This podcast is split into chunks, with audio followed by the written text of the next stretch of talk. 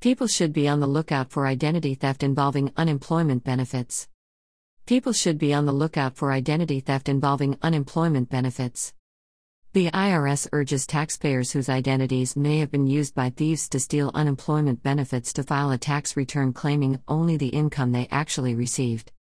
In 2020, millions of taxpayers were affected by the COVID 19 pandemic through job loss or reduced work hours. Some taxpayers applied for and received unemployment compensation from their state. By law, unemployment benefits are taxable. Scammers also took advantage of the pandemic by filing fraudulent claims for unemployment compensation.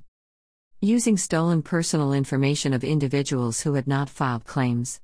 Payments made as a result of these fraudulent claims went to the identity thieves. Taxpayers who receive an incorrect Form 1099-G should contact the issuing state agency to request a revised form.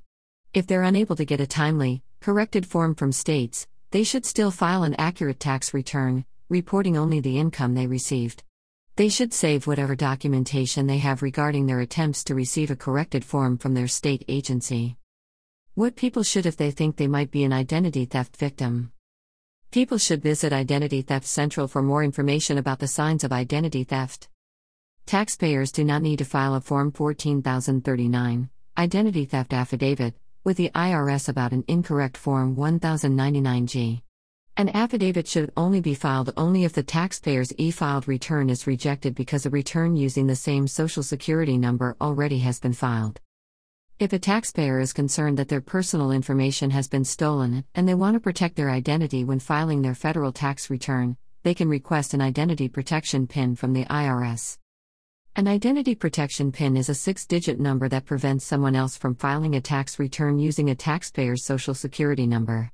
The IP PIN is known only to the taxpayer and the IRS, and this step helps the IRS verify the taxpayer's identity when they file their electronic or paper tax return. States should not issue Forms 1099-Gs to taxpayers they know to be victims of identity theft involving unemployment compensation. Book a phone call. Please enable JavaScript in your browser to complete this form. Name.